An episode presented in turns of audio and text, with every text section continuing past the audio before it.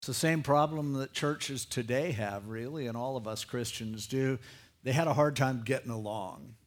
In their case, it was manifested in a lot of different ways, but Paul, here in the first few chapters of 1 Corinthians, was zeroing in on this pride that would cause them to be divisive, to pick sides, to play favorites, and to believe that somehow they were superior to others. And Paul uses himself as an example of simplicity and someone who wouldn't brag about himself or puff himself up. He instead presents himself as being just a simple person with a simple message the message of the gospel of Jesus Christ. In this fourth chapter, as we've been in it the last couple of weeks, he, he starts out by again describing himself as just a servant, just an under rower, somebody who just works here, but a steward of the mysteries of God. And he said, as we saw last week, I'm just a servant, but you know, he said, I do work for God. So he said, when you judge me, doesn't mean a whole lot to me. I don't let you judge me. I don't even judge myself, and I don't judge others. There's only one I'm trying to please, and that's God, and I'll wait till He has the final say about it. I'll wait till judgment time to decide how I'm doing. I'm not going to live my life always trying to please others. You just can't do that. I think it was Abraham Lincoln who said, I don't know what the secret to success is, but the secret to failure is trying to please everyone. Paul understood that. So he said, You know what? I'm leaving that up to God. Now, as we come to the sixth verse, he starts to wrap things up. When we get into chapter 5, he gets more specific with them about issues in their church. But the first four chapters are just laying a foundation. They needed to understand who they are before they could understand what he needs to tell them. But here, as he's wrapping it up in verse 6, he says, Now, these things, brethren, I have figuratively transferred to myself and Apollos for your sakes Remember, they were saying, Well, I am of Paul, I am of Apollos. And so he's been addressing that whole thing. And he said, I've been talking about me and Apollos, but really I'm doing it for you. I want you to make the connection. That you may learn in us not to think beyond what is written, that none of you may be puffed up on behalf of one against the other. For who makes you differ from another? And what do you have that you did not receive? Now, if you did indeed receive it, why do you boast as if you had not received it? When we talk about differences, we usually don't mean it in a complimentary way. If you heard that someone was talking about you and someone else asked about you and what kind of a person you are and what you heard them say about you is, well, he's different she's different. You probably wouldn't take that as being, well, what a nice thing to say. Because the fact is, in our society, we don't appreciate different very well. We train people from the earliest ages to conform. That through uniformity and conformity, that's where value comes. There was an entire movement, the communist movement, that destroyed a whole generation of this world that was all based on the idea of making everyone the same, treating everyone the same. Now, it's funny because there are a lot of ways in which we are all the same. And we have so much in common, but at the same time, we have to acknowledge there are also differences. And Paul's zeroing in on this because inevitably, when people have problems, it has to do with the fact that we're different. And each one of us is unique. If you've raised children, it's amazing how, if you have more than one child, they can look like clones of each other because they come from that same genetic pool and they're raised in the same environment, basically. Now, there are there are behaviorists who will say, well, it's different if you're a first child or a second child. And even giving you that, it's amazing how kids can be raised in a very similar environment, and yet they come out so different. And you know, your kids are such individuals, they're just different. And sometimes those differences drive you crazy as a parent. The fact that your kids see things differently than you do. And we tend to fight against that and try to get them to conform, to fit in. Because we know, and you know, every one of us is plagued with differences. There are certain things that we do individually that are just kind of weird. And there are always people who will remind us of that and let us know of that. And so we get kind of insecure. And it's especially true of parents for their kids. Because when you get older, you know, when you're young, you think you fit in, you think you're cool, you think everybody likes you.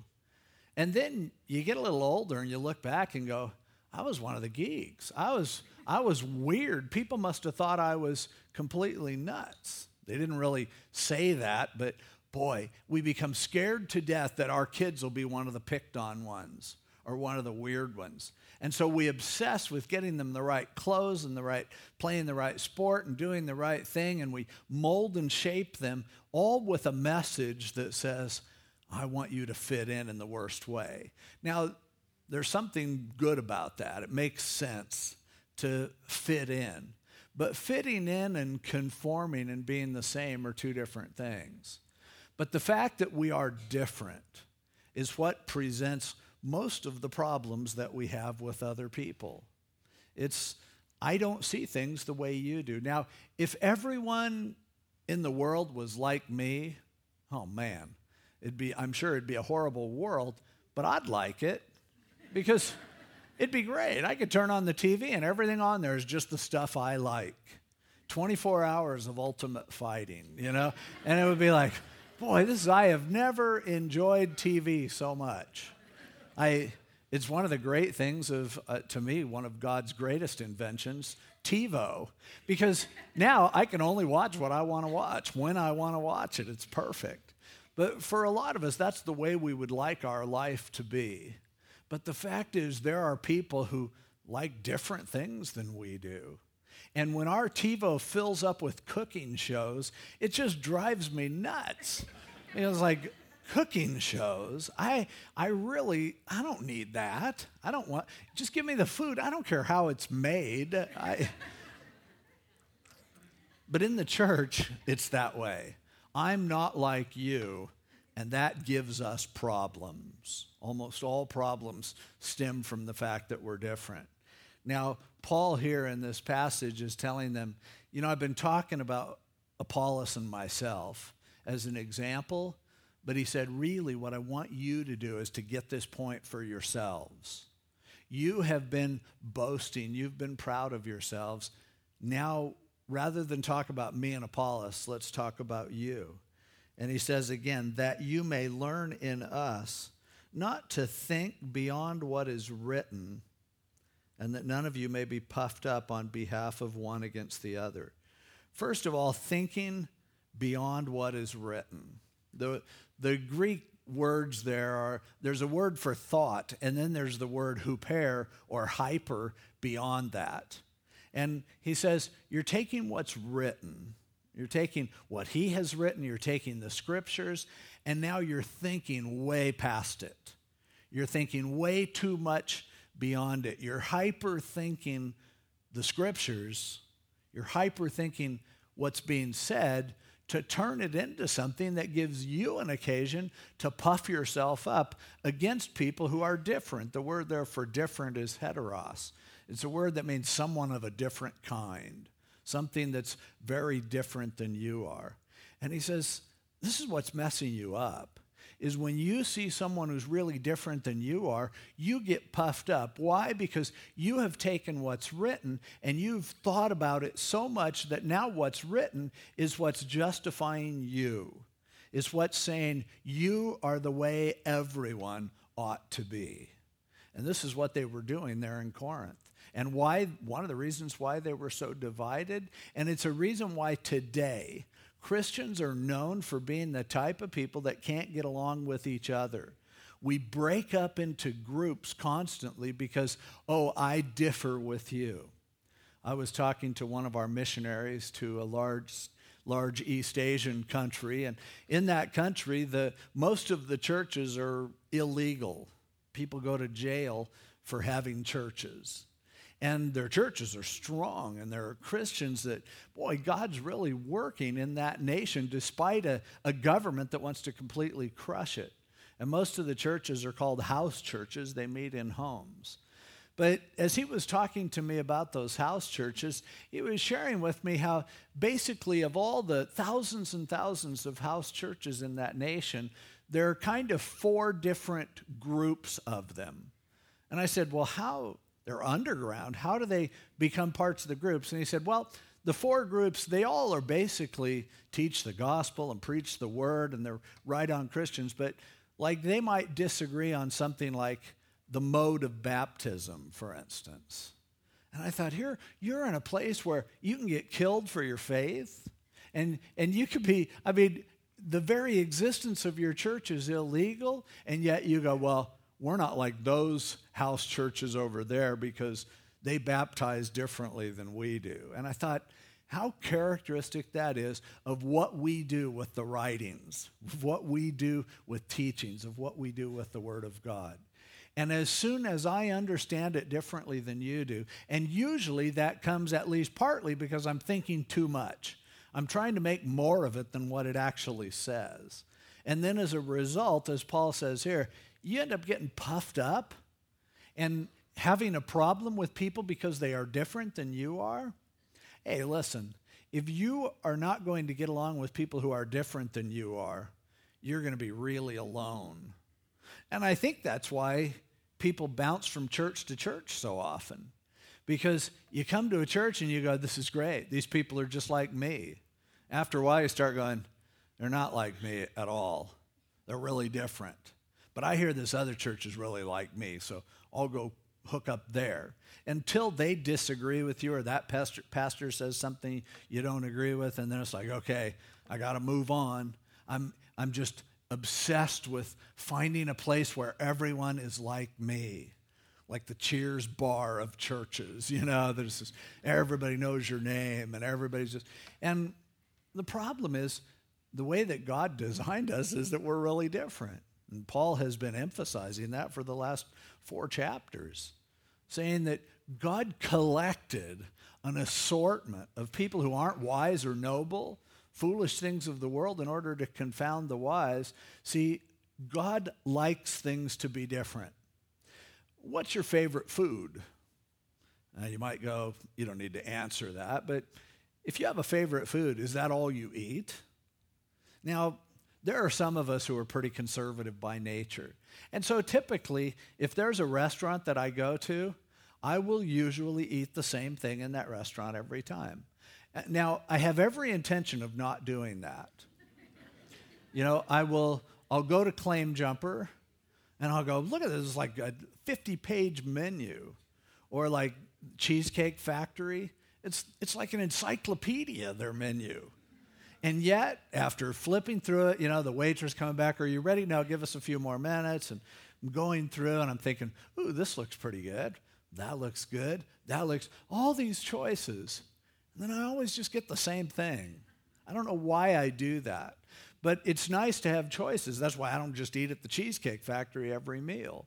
And I don't like eating just the same thing all the time, and yet I have my favorites. There's something about variety, though, that's kind of nice if you have a favorite flower, you wouldn't just plant that flower everywhere in that color. You like some variety. Well, look at the world that God created. God must love variety because He's made so many different colors of beautiful things, different colors of people, even, and different personalities and different environments. And he, He's just painted with so many different amazing angles and approaches and all of these things. He's created a world that's just vastly where everything is unique. And the reason he's done that is because it takes all of that to reflect his glory. You can't just paint one little simple picture and go, that's God. And as a result, too, when it comes to his people, he doesn't just say, I want people to be like Dave Rolfe, so that's the way I'm going to make them all. He goes, You know what? I'm going to make you get along with people who are really different than you are.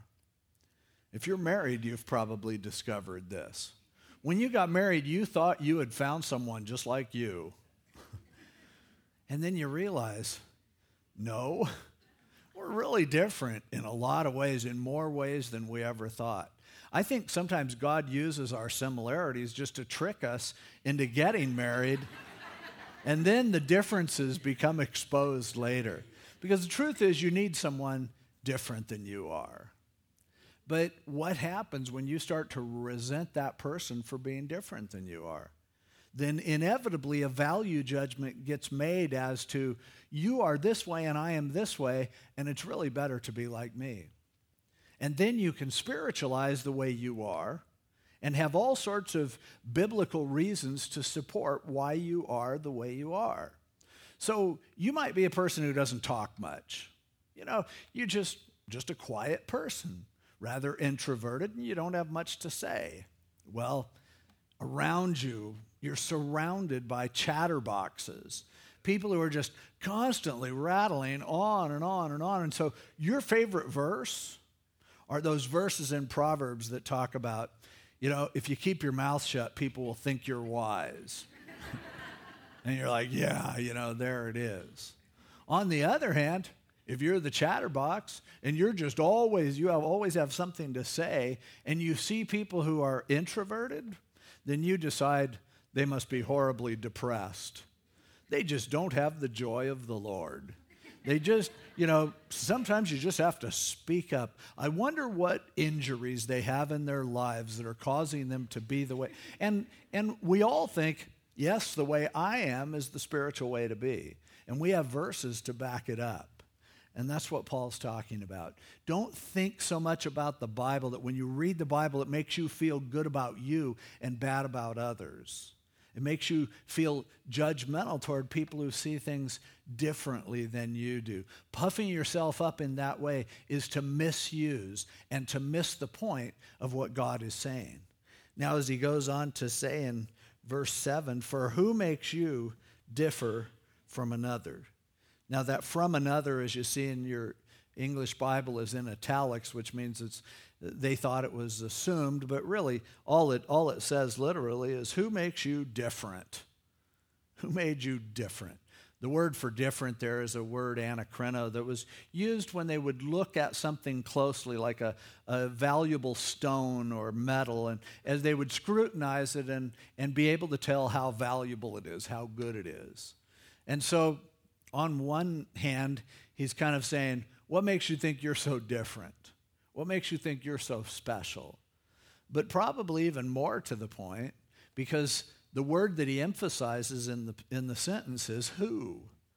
It's not an understood word, it's stated strongly. Who is it that made you different? Now, in order to understand and answer that question, first you've got to stop arguing about the fact that you're different.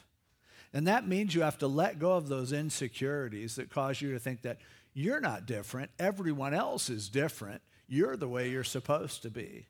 But he takes it a little deeper and he says, basically, why do you think you're different? Why do you think God made you so weird?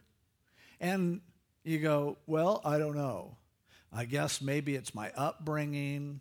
It's the problems that I had in my life. It's the sinful world, or it's the way I eat, or whatever that made me the way I am. But he gets personal and says, Who, who made you this way? Who made you different? And that forces us to face the fact that, you know, God made me the way I am. He's the one who created someone just like me. Now, the rest of the world may not like you the way you are, but God does. He made you that way. A lot of what everyone else was trying to program out of you is what He programmed into you. And our whole system of socializing people, our whole educational system, is basically geared toward getting people to conform to a standard that we can all agree on. And a lot of times, frankly, in education, it's getting people to act in a way that's easiest for a teacher to manage a large group of students with you. We have things called learning disabilities. And again, it's not a disability at all. Everyone's able to learn. But you may have been told when you were a kid that you had a learning disability because you didn't happen to learn the way the teacher happened to teach. And so they told you, you better learn to learn the way that we teach because that'll be best for all of us. And as a result, maybe you were drugged or something else in order to get you to, to be able to function in that kind of an environment. The message that that sends to people is you need to get with the program. You need to adjust yourself to everyone else, to our expectations. You need to do things the way that we want to do them, get in lockstep, and do what everyone else is doing. But the message of the Bible is to not be conformed to this world, but to be transformed by God, by the renewing of your mind. He wants to do this major thing in you, and He's the one who made you. It is He that hath made us, the psalmist says, and not we ourselves. We are His people and the sheep of His pasture. He made you the way that you are. And so it's important to just go, okay, here's who I am. God made me that way. Now, if you're a real chatterbox person, people have told you to shut up since you learned to talk. Don't talk so much. Be quiet. Speak when you're spoken to. Quit rambling on so much. And you probably had verses thrown in your face in order to support that. On the other hand, if you are a person who doesn't have much to say, or you just like to think and you're shy and you don't say much, all your life, people have been telling you, well, speak up for yourself. You need to assert yourself. Look me in the eye when you talk to me. Say something. And it's like, you know, if, you're, if you're blessed enough, you finally married someone who was the opposite as you, so now there's always someone to carry the conversation, and you can look like a really interested listener as you, as you sit there and let someone else talk. But they're still going to be wanting you to be like them. Why don't you talk less? Why don't you talk more? But Paul says, Who made you the way you are? Who is it who created that difference within you. And understanding that and accepting that, accepting the fact that God wants people who are different to be together. Those are the colors that he uses on his palette to paint the picture that demonstrates his glory ultimately. Who made you? It was God, of course. And now he goes on to say his second question and what do you have that you did not receive? That word for have means to hold on to something. He goes, What are you hanging on to? What are you taking pride in? What is your identity that you didn't receive? Are you really a self made person? Or did God give you what the capacities that you have? Did other people teach you the things that you know? Is there a huge contribution from all different directions that has ultimately worked together to make you who you are? Tell me which part of what you have only came from you, was original with you. Because if you're going to be proud, if you're going to be puffed up, then it can't be things that you got from others. It can't be what God gave you, it has to be what you did yourself. And so, there are many people who live their lives with their significance being that, look what I have done. And Paul kind of unmasks that a little and says, So, did you do it by yourself? Did you do it without help? Who actually gave you what you are? That which you're hanging on to so tightly and so, so carefully? Who gave it to you? Did, did any of it you not receive? Now, this is third question. Now, if you did indeed receive it, why do you boast as if you had not received it? If God made you the way you are, now you may be smarter than some other people, but he says, so who gave you that brain? And who gave you that education? Who wrote the books that you read that made you so smart? who had the ideas that you adapted to and adopted in order for you to be able to process the way that you are, then why are you acting like you've done something? Why are you acting like you are superior? So often, if we could put ourselves in another person's place, we would understand how they see it. And we might agree from their perspective hey, things look a lot different. We'd benefit greatly. Now, we live in a world today that's just gone crazy with this idea. Postmodernism basically says there is no right and wrong, there is no absolute truth, that what's true for you isn't true for me. And it's an honest conclusion to draw looking at this world apart from God's word. Because it does things look so differently. You you know you go see a movie and you hear someone else talking about the movie and you go we must have been seeing a different movie. It's, you saw something completely different than i did. But to jump to the conclusion therefore that there wasn't a movie is the ridiculous notion that philosophers today are, are going to. And that is that well you just there's nothing that's true, there's nothing that's real. No, the truth is that truth and reality and God are just so complicated that each of us are only seeing a facet and an angle of what's there. And it's important for us to begin by acknowledging that there may be valid perspectives that are different from ours. And that certainly, even if I am right and you are wrong, I am only right because God revealed it to me and gave me the capacity to understand and, and the, the, the background and the materials and the education and everything that enabled me to see what it is that I see. And so, therefore, I can't act like I'm better than you because I know something that you don't know unless I invented what I know. Now, here's what happens and how people misuse the Bible. You look at the Bible and you go, the Bible is kind of convoluted in a lot of ways. Bless his heart, you know, God breathed it and it's all true, but we sometimes think, but God is so unorganized. And some of the things that he said, he could have worded it a lot better. He really could have made it clearer. But it's like a big puzzle. And what God needs is for us to get all the different pieces of His puzzle and organize it together into a systematic theology. And then say, okay, when you compare this verse with this verse, with this verse, with this verse, and you get this quote from this theologian and this perspective from this one, you put it all together. Here's the way God should have laid it down. Now, isn't that easier? Isn't that more clear? You know, I have a feeling that God wrote his word exactly the way he wanted to. And he said it exactly the way he wanted to say it. And it wasn't so that we could have good arguments. It wasn't because he that said, Oh, I want a bunch of different churches. It's because God's so big that not one of us is capable of seeing everything that there is to God. But what do we do? You know, there are different people who have different preferences, and that's to be expected if God is as big as He is. But what we do is go, you know, what we need in our church is more dancing. It would, I would really like it if people would just start dancing up and down the aisles. Now, we don't do that here. And, and it's because, frankly, the people here, and I'm the pastor, I, I get really distracted by people dancing up and down the aisles while I'm trying to worship God. In fact, I have a whole bunch of Bible verses that would say that you shouldn't do that.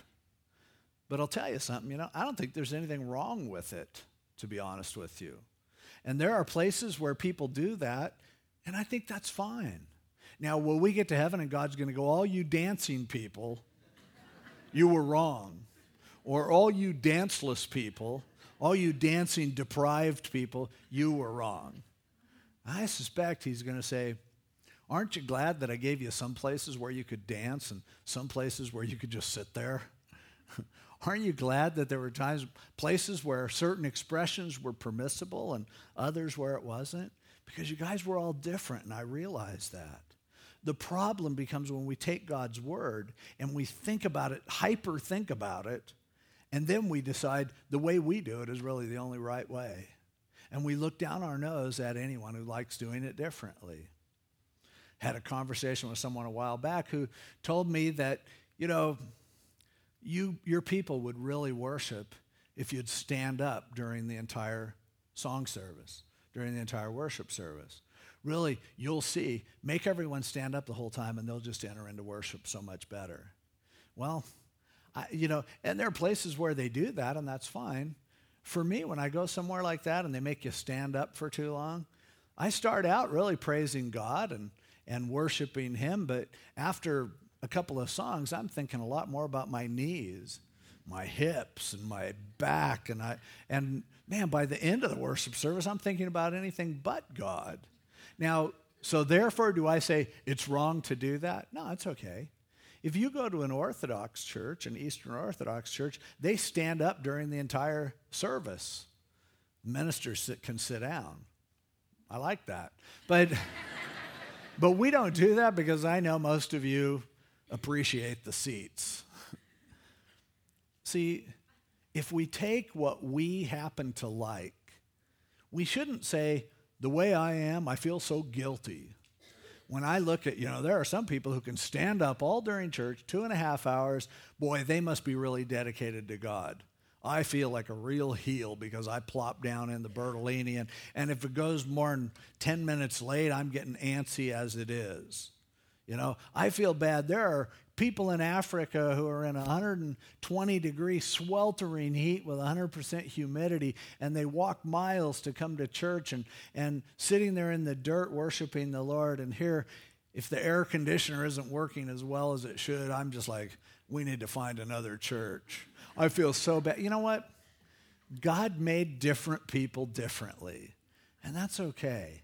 But the important thing is, let's not take our differences and use the Word of God as justification for who we are. It's okay for us to be who we are. That's all right. That's what Paul was saying, as we saw last week. He's going, you know what? What you think of me isn't that big of a deal. And I don't even judge myself that much, and I'm not trying to judge others. I'll answer to God ultimately for the way I am. But then he goes on to say, now don't get puffed up and think the way I am is the right way. It's the only way. And I look down my nose at others. Instead, we should say, and I truly mean it, I'm really thankful that there are churches where people can be free to dance up and down the aisles because I don't really want them doing it in our aisles. So I'm glad there's a place where they can do that, and I'm serious about that. And if that's worship to somebody, that's fine with me. That's great. It's fine. See, God is so much bigger than what I am and who I am like. You know, there are some people who just have a natural capacity for bubbling, overwhelming joy. And every time you see them, they're just happy, they're smiling. They don't need a reason to smile, they're just happy people all the time. And sometimes it just feels good to have someone like that in your presence. There are times when you need that smile. There are other people who have this amazing capacity for empathy. And when you're hurting, they're right there with you. Their arms around you. Tears are welling up in their eyes as they speak of your pain. And they're just like, you know, they understand and they feel with you. And it's such a blessing when you have people to be there like that for you. And you know, there are some times when you're feeling bad, and that bubbly person, you don't even want to see them. Like, don't come up and smile in front of me. It just makes me feel convicted. And I don't, I, when I see you smiling like that, I just think you're laughing at me. So steer clear of me. Right now, I just need somebody who will give me a shoulder to cry on. But there are other times when the last thing you want is for that person to come up and put their hand on your arm and go, Are you all right? You know what? I don't need any help right now. I don't need anybody to cry with me. You got a joke? Is there something? And see, at different times, we need different types of people. And there aren't very many people, there aren't any people who depict all of those realms of emotion. And so God has given us each other. God has given us, surrounded us with people who are all so different. And He goes, When are you going to get it? I did this on purpose. I made you all different so that together, collectively, you could reflect my glory. You could represent all of the facets of who I am. And that's a great thing. And it'd be miserable to be different than that. So again, Paul says, look, you guys learn this. Don't overthink what's been written in such a way that it puffs you up and makes you better than anyone who's different than you are. Answer this question Who made you different? You know, don't you think he knew what he was doing? He's God. And if he made you different, do you have anything that you didn't get from somewhere? Is there anything that's worth bragging about? Why are you acting like you made yourself? God made you. Deal with it.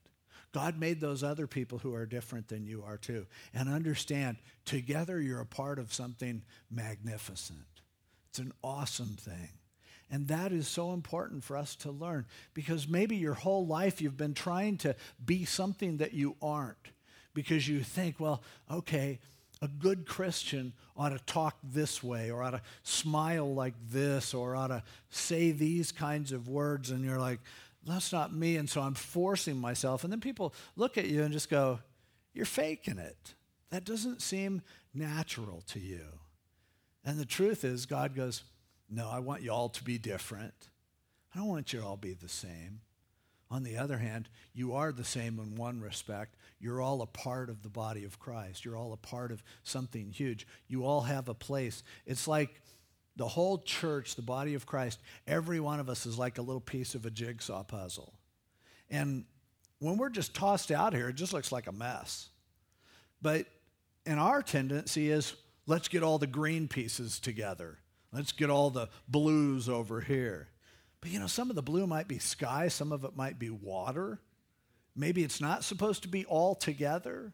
Maybe we're not supposed to just huddle up and be alike. How about let's go and look for someone who's different than I am, whereby we can make a connection that's meaningful. And ultimately, as the puzzle develops, as the picture unfolds, we see this glorious description of who God is that we couldn't see any other way. We're a puzzle. And it's puzzling a lot of times. And sometimes people, you look at them, and sometimes you even look in the mirror, and you just look like something that's weird shaped that doesn't look like anything. A splotch of color and a bunch of circles and holes and everything, and you think, I'm never going to fit. But God says, I made you. I know how to put the puzzle together. I designed the picture. Let me do that. But it'll never work unless you'll learn to get along unless you will allow someone who's different than you to be matched up with you, it'll never work. The first thing that God said wasn't good in the Garden of Eden, it's not good that man would be alone. And I think that all of us at one time or another sometimes think it would be good if we were alone, but it's not good. What's good is to match up our differences in a way that ultimately depicts the beauty of the Lord who he is. So I have good news and bad news for you. the bad news is you're weird. the good news is you fit. You belong. You're a part of what God wants to do. He made you. Don't look down your nose at people who are different than you are. Be glad there are people who are different than you are. Let's pray. Lord, thanks for making us different.